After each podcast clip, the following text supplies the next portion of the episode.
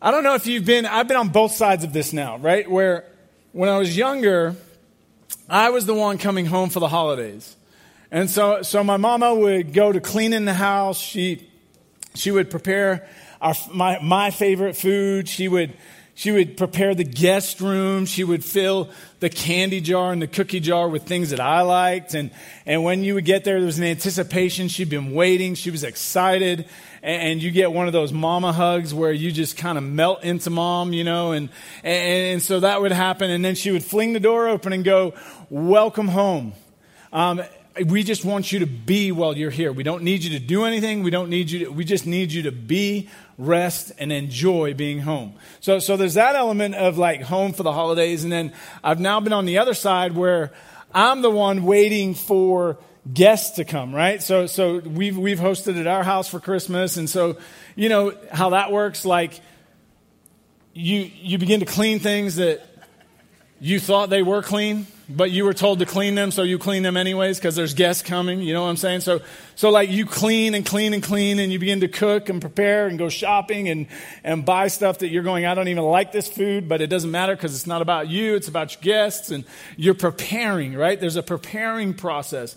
There's a, there's a cleaning process, and and then there's this anticipation for the arrival of this guest, and and now, like with, with technology, and we can stay in touch, you know how far away they are, they're getting closer, we get more excited, and then they arrive. That is the feeling that Advent should bring to us as believers. That, that feeling that, man, we are, we are going to be at home for the holidays. That, that feeling that, that Christmas, this, this story of God becoming flesh, this, this story that we get to interact with, this story that, that is a part of us so deeply that, that we, we have such anticipation. That, that the 25th is coming, the celebration is coming. We're going to be reminded of, of the, probably one of the greatest, if not the resurrection, the greatest moment in human history that, that is for us and for mankind, and we, we get to get excited in our but what we need along with that is this preparing of our souls. That, that just like you clean your house, that maybe this season, and, and Advent, if you're not familiar with church, Advent is the four weeks um, that the church has claimed leading up to Christmas. Advent means to, to anticipate, to prepare for the arrival of a significant person. And so with Advent, then, we, we now, for the next four weeks, what we want to do as a community is say, what do you need to do to prepare your soul to be at home for the holidays? And when we say home, the, the best place for your soul. So at rest with God, at peace, full of joy, free from fear and stress and depression and anxiety, free from the weights that are around us. What, what would it look like what would it look like for your soul to be home for the holidays? And how do you prepare? And so for the next four weeks, we just, we just want to dive in on some practical levels of going, man, we have some soul work. Here, here's what I believe that there's not a person in the room tonight that doesn't have some soul work to do.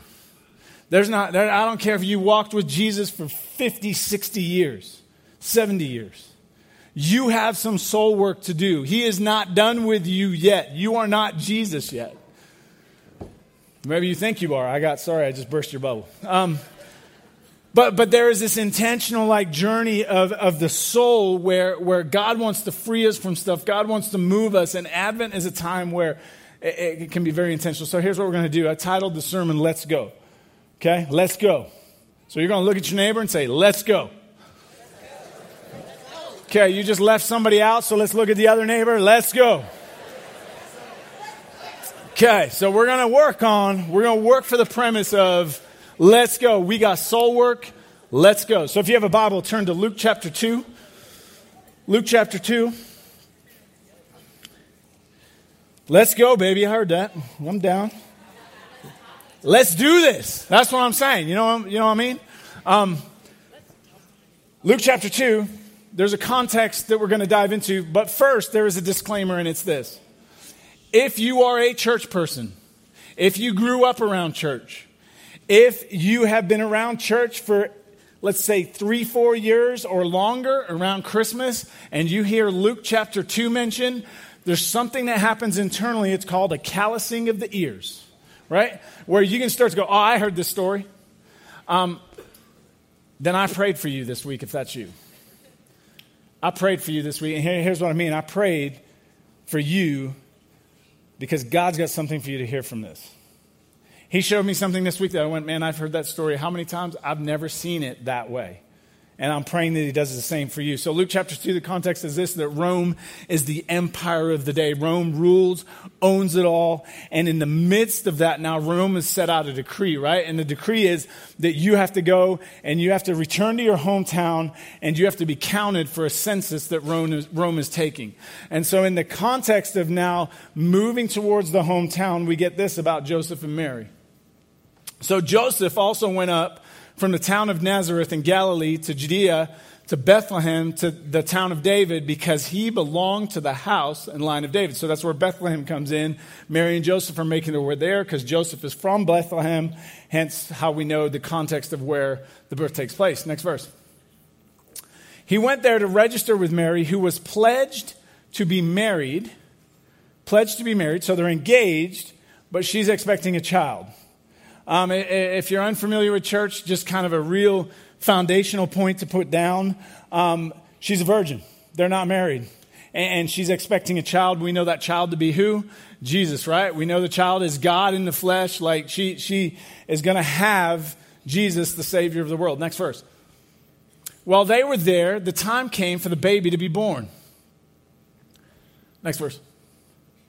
And she gave birth to her firstborn son she gave birth to her firstborn, a son, wrapped him in cloths, and placed him in a manger because there was, and if you have a Bible or you have a tablet or you have something that you're reading along with that you can highlight, I need you to highlight this next phrase no guest room available for them. No guest room available for them. This verse builds an amazing picture, and maybe the picture you have in mind when you first hear that there was no guest room available, you might be like me, and my brain flashes back to like kids' plays. You know the you know the ones where they line all the kids up in cute stuff, and that's how they get all the people in church. You know that one. Um, but at some point, there's a little there's a little guy that comes out, and he's the innkeeper, right? And Mary and Joseph, and Mary's got like the pillow up under her shirt. You know what I'm saying? She's like this tall, um, but but she she comes up and and and the innkeeper goes, There's no room. And they go along to the next place, and the innkeeper comes out, There's no room. And they get down to the last place, and the innkeeper comes out and he goes, There's no room, but I do have a stable. Anybody familiar with this story? Anybody see it that way? Anybody got that picture? Okay, that is not what this verse says. See, some translations use the word inn, that there was no room at the inn. There was no room available at the inn. The problem is this when we hear the word inn, we translate into the cultural context of us and we instantly go to hotels and motels right? The day we're going along one after the other, just finding somewhere to crash, right? Until they hit Motel 6, and praise the Lord, they had a stable, right? Um, the problem is, Bethlehem wasn't situated on a road that would have necessitated having an inn. Bethlehem wasn't in a location where it made sense to have a commercial inn. So, more than likely, there wasn't a commercial inn as we think of it in Bethlehem. So, so now you can boo the little guy when he comes out on stage and he begins to tell, like, there's no room. You just start booing. You're like, you're not in the story. Um, right? I'm kidding. I'm kidding. Please don't boo him. Please don't boo him. Okay. No guest room available. Okay, so now the next, the next like picture that comes to mind from our Western grid is when you say you have no guest room available, you think of your house and you think, or maybe not your house, but a house, and they have a room that is designated for guests. And, and they keep that room clean, and when the guests come, they stay in the guest room, right? The problem is, in this time frame, in this culture, you didn't have a guest room in the house. So, so the picture of a guest room doesn't even work. You had a house where everybody lived right? You had a room where everybody lived. You had the upper part of the house was where people lived, and below that, you had where the animals would stay underneath. So, so what this is actually talking about, if you look at the wording of no guest room available, what you actually get is there was no place indoors for them to have the birth. AKA, how that translates, remember, everybody was coming to, to Bethlehem, so friends and family had showed up in Bethlehem. They had packed out the upper, which was the living quarters.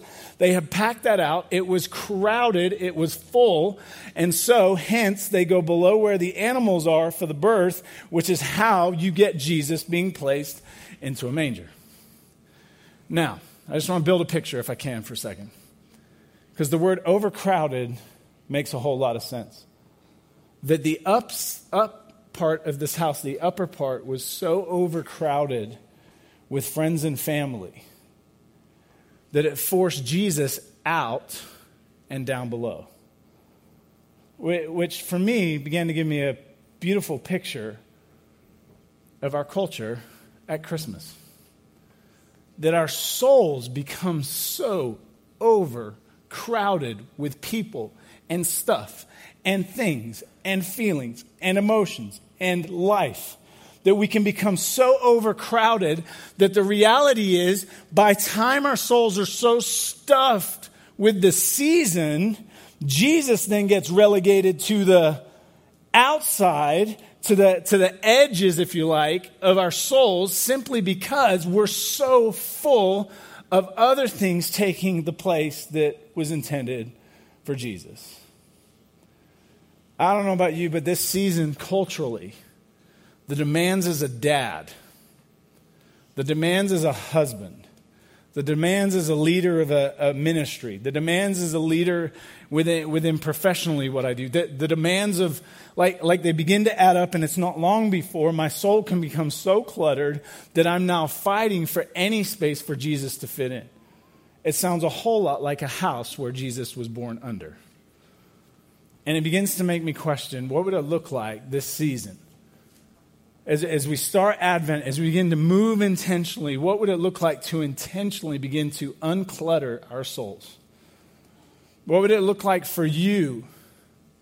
What is some intentional moments that you need to have that would move you from being cluttered to actually having space, having peace, having calm? Because here's what's interesting, right? So, so you get done with this verse, and there's a clear picture of um, those that were inside forced Jesus outside. Right? The very next verse picks up this way in verse 8. And there were shepherds living out in the fields nearby. And there were shepherds living out. And here's what's significant, right? The shepherds, um, by definition, if you are a shepherd, it means you look after what kind of animal? Man, you guys are sharp. You, you guys are good. Well done. Right? Sheep. You look after sheep. So, so by definition, they are where the sheep are because they are shepherds. But, but there's extra wrinkles to why they are in the field. And, and we'll get more into that. But, but the idea is this they are outsiders on society. So, so the ones who are on the outside now, so, so there's a picture where Jesus has been put on the outside, and now in that context, the very next people that are brought into the story are those that are out on a hill. They're the outsiders on culture and society. And it says they're keeping, their, keeping watch over their flocks at night. So they're out with their sheep at night. Next verse. An angel of the Lord appeared to them, and the glory of the Lord shone around them, and they were terrified. Next verse. But the angel said to them, Do not be afraid. I bring you good news that will cause great joy. I bring you good news that will cause great joy. So, so you have the outsiders essentially on society on a hill, and what is offered to them, what is, what is, what is being brought by the angel to these outsiders is hey, I have good news that will cause what? Great joy. I have good news that will cause great joy. I, I maybe just push this in light of this one statement that maybe as a, as a I'm not saying heights per se, but at times maybe that we lose track of what the good news actually is. Because the good news in this context will equal what? Great joy. And so we probably know if we're still sitting on good news if we have great joy. I, I don't know, but like in, in meeting us, There should be a moment that when people meet us, they go, You have the good news. And you go, Well, why, how do you know that? Because you have great joy. You have a contagious joy. Like your circumstances are horrible, but you have good, good you have great joy. Your, your, your life, what's going on in your world doesn't make sense, but you're, you have joy. How can that be? The only way that can be is you understand and you stand on and you grasp good news. And so I propose this to you that we are looking this 23rd and this 24th when we open up the campus at night and we celebrate and we are going all out as big as we can go, right? There's only one thing we're looking for this year. And it's this that when people step on this campus, they run into a whole bunch of other people who, who know the good news because they have what? Great joy. And so when they come on the campus, what they walk away from the campus with, we want one thing from them. They walk from here with joy. We want them to leave the campus going, I was with, surrounded by, and they walk off the campus with joy. Why? Because they were where the good news is.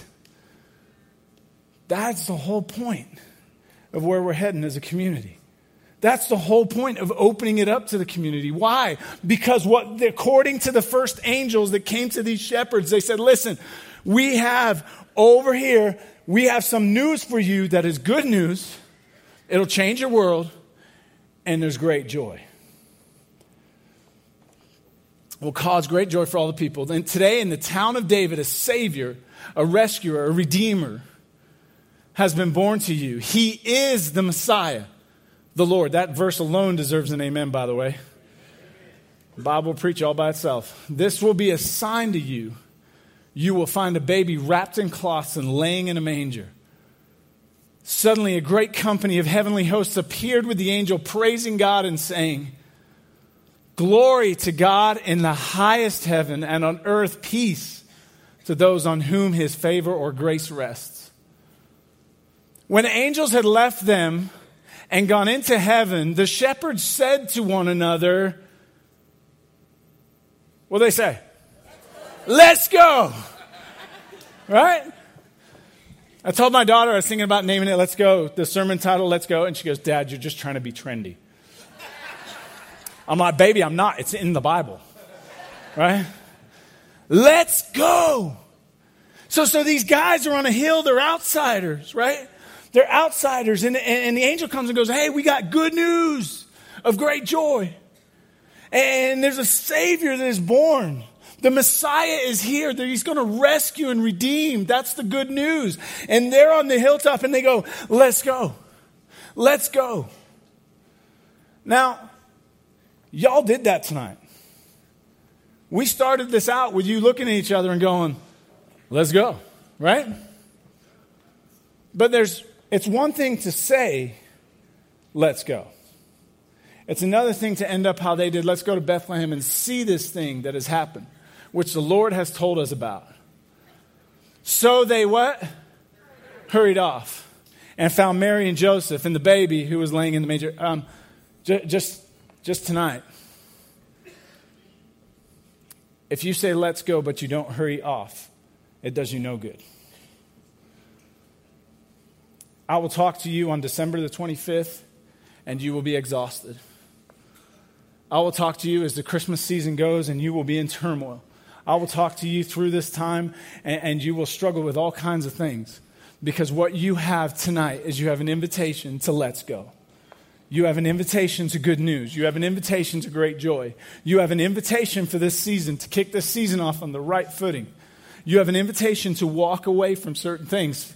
The context of the shepherds in this story, the shepherds, um, you, you were a shepherd because you had sheep right? The sheep became your identity. If you didn't have sheep, you're not a shepherd, right? You had to have this thing. You had to, this became then your identity. This is what you were known for. What do you do? Oh, I'm with the sheep. And that would create certain spaces. You couldn't go to the temple because you were unclean. Why? Because you've been looking after the sheep. So, so essentially your, the, the sheep that you were with now became the identity that you walked out. Let me ask you tonight, what, what's your sheep? What's your sheep? What, what is it in your life that you draw your identity from? What is it tonight that, that you're, you're holding on to because it gives you your standing in society? It gives you your posture. It gives you your, your identity as a person. What, what's the sheep in your world that, that theirs was a very tangible, fluffy, woolly thing, right? But for you, what's yours? What is it that you're holding on to? Because the invitation is this they had to leave what? The sheep to get to the good news. They had to leave this if they were going to be free and walk forward over here.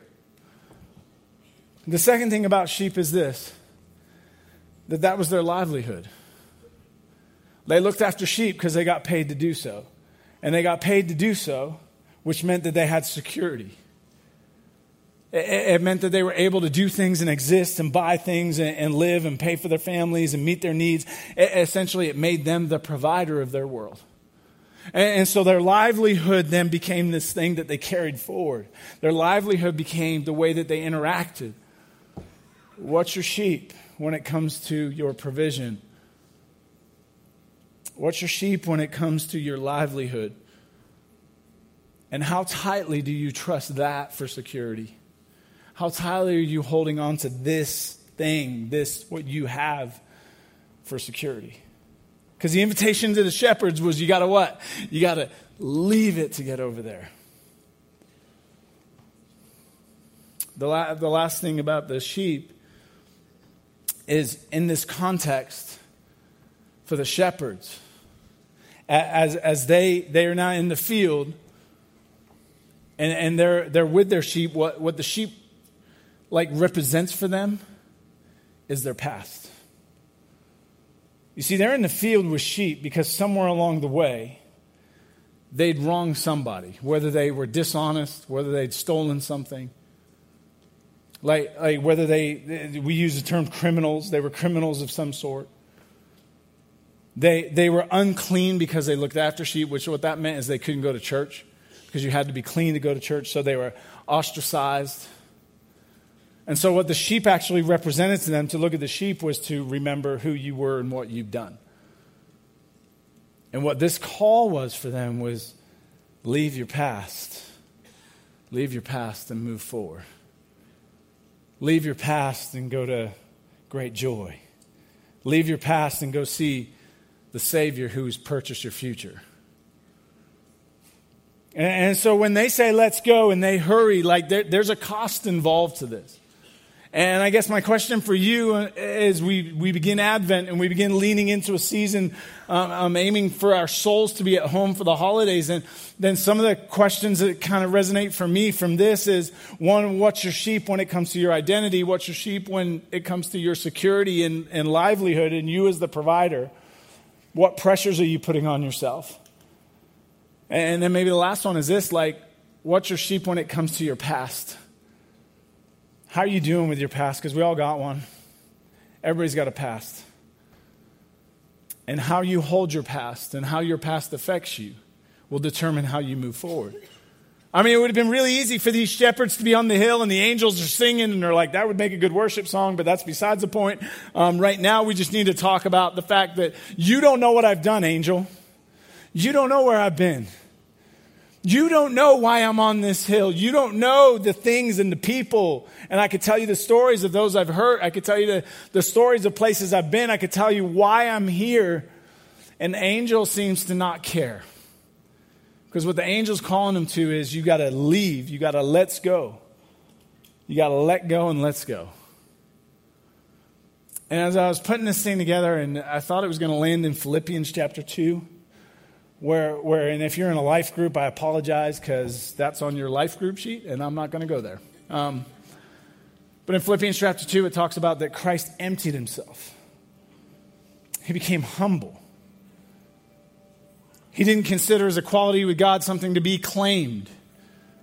He empties himself and ends up in a manger on the outside because it's so overcrowded on the inside. And on top of that, then, like, like now these shepherds are getting invited in, right? So, so I was going, God, how do you land this thing? And he took me to a really obscure kind of passage to fit it together.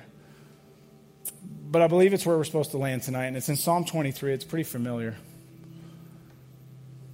The Lord is my shepherd. By the way, this shepherd, it's, it's just a word picture taken from being a shepherd. It's not the outside. It's not the, this is the Lord. So he's perfect. The Lord is my shepherd. I lack nothing. He makes me lie down in green pastures. He leads me beside quiet waters. He, what? Refreshes my soul. He guides me along the right paths. He refreshes my soul. And this is where it all clicked for me. Because this word refresh, like when I think of refresh, I think of like a like I'm dying of thirst and I get a drink and it's like, oh, that just refresh. Like like it's that that idea. But that's not what this word is talking about. This, this word intentionally talks about a turning, a turning, or better yet, a returning of the soul. It's a returning of the soul and now when I now when I take the returning of the soul and I put it into the context of the verse, it, it's a returning of my soul to this to this. The Lord is my what? Shepherd. The Lord is my shepherd. It's a returning to this place where, where I can declare the Lord is my shepherd. Now, now in the context of shepherd, in this context, that means that the Lord is the one that's in control. That means that the Lord is choosing like which way we're going to go, which pasture you end up in. The Lord is my so so maybe just a question to center your soul for, for this season, for this Advent. Is your soul centered on your shepherd? And what I mean by that is this can you declare tonight, the Lord is my? It's a personal. The Lord is my shepherd. And, and, and here's how I want you to gauge it. Because it's really easy. We're in church, right? It's really easy to go, let's go, and then not go anywhere, right? The Lord is my shepherd. When you say that, maybe a way to gauge it is this Are you okay with where you've ended up? Are you okay with the pasture you're in? Are you okay with the season of life you're in and where you're at? Are you, are you content? with where the shepherds led you. Uh, like when you say the Lord is my shepherd, does he have control of everything? If he told you to walk away from, from your livelihood today, would you walk away? If he told you to walk away from the things that you identify yourself with today, would you, would you walk away? Because that's what it means for the Lord to be my shepherd. For the Lord to be my shepherd, it means that he can lead me to whichever pasture he wants, whether I like the grass there or not. He's the shepherd. He has that choice, He has that control. That's where the rubber begins to meet the road. Because if we're honest, we've probably all got areas that tonight we need to say, let's go in this area of making the Lord my shepherd. I preached this now four times, and it's, it's getting harder, not easier. Because there's areas that I'm going, oh man, the Lord's bringing that to memory. He's bringing that to light. But when you say, let's go tonight, and you hurry off, what area is the Lord going, I need to be your shepherd in that area? Lord is my shepherd, I lack nothing. I, other translations say, I shall not want. Is there maybe a more like perfect verse for Advent and Christmas? I shall not what? Want. Man, it hit me in the second service today as we're preaching this. I'm going, if I take this literally, I just go, I lack nothing. Why? Because the Lord's my shepherd, which means my needs are more than met. Then, then all of a sudden, what happens right now is I go, that thing called Christmas that stresses us all out because I got a, a list from my six year old on the fridge and she's checked it twice. You know what I mean? Like it's, it's her list. She knows what she wants. But she doesn't have one need on the entire planet because the Lord's already provided. Man, when I return my soul to that space, all of a sudden I go, Christmas, I don't need anything under the tree. I already have it all. I've already been given it all. I mean, maybe an iPhone X, you know, but. but I don't, I don't need it. See, see, how important it is to return because it refreshes my soul. When I get back to the place and I go, God, you're, you're my provider as my shepherd. All of a sudden, it's like, oh, the weight is lifted. It's not on me. It's not on me. My job is just to walk where the shepherd tells me today. And the last thing in here is he leads me beside, or sorry, he makes me lie down in green pastures. Did you know that you cannot make a sheep lie down if it is stressed or it is scared? That sounds an awful lot like with the shepherds and their past. We're often in fear of our future because of our past. We're often scared that people will really see who we are. And, and, so we fail to rest because we put up these masks and we put up these walls and we put up these different things and we fight really hard to be something we're not. Why? Because we're so scared and we're so fearful. Hold on a sec. Let me, let, me re, let me return your soul back to your shepherd who has provided everything that you need, including freedom in Jesus, that you don't have to listen to the voice of the past. You're free. And so the let's go may be just simple. Let's go and return back to the place we were supposed to exist in the first place, where the Lord is my shepherd, and I'll let him worry about the details, and I'll let him worry about what he's going to carry. And so for you, as we, as we kick off Advent, as we dive into this season, as we let our souls come home for the holidays, I hope, I pray that we are a community that as we celebrate Christmas and people come onto this campus and they interact with us throughout the month, that as they interact with us, they go, you are the people of great joy and we go, we have great joy because we believe this good news. We believe the Messiah already died, so we don't have to. We believe that we're free. We believe that He's in control, and we believe that all we got to do is follow. So, church, let's go. God, we come before you. We're so grateful for you tonight. Thank you for loving us the way you do. Thank you for a cross that declares freedom over us. God, thank you for being our shepherd tonight. God, I pray over the room for those that are here that, God, they don't know you as their shepherd. God, they're new to this whole thing, and this idea of you being in control is terrifying. God, I pray as we sing some, some familiar songs as we sing some carols together, as we begin to celebrate and we begin to let joy echo through this place, God, I pray that you would work on their souls, that you would move in their souls, that you would set them free in their souls, and God, that their soul tonight would find rest in you tonight. That they would hand over control to you tonight. God, I pray for those that are in the room. And God, they just need to say, let's go in returning their soul back because they've been worried about many things. They've been carrying many things that they were never designed to, and their soul has become overcrowded. As we sing, God, would your spirit free us from the baggage we carry? Would your spirit free us from the overcrowding? Would you unclutter us from the inside out? And so, God, we celebrate you. Thank you for the cross. Thank you for an empty tomb. And thank you for life. Thank you for being our shepherd. And everybody said, Amen.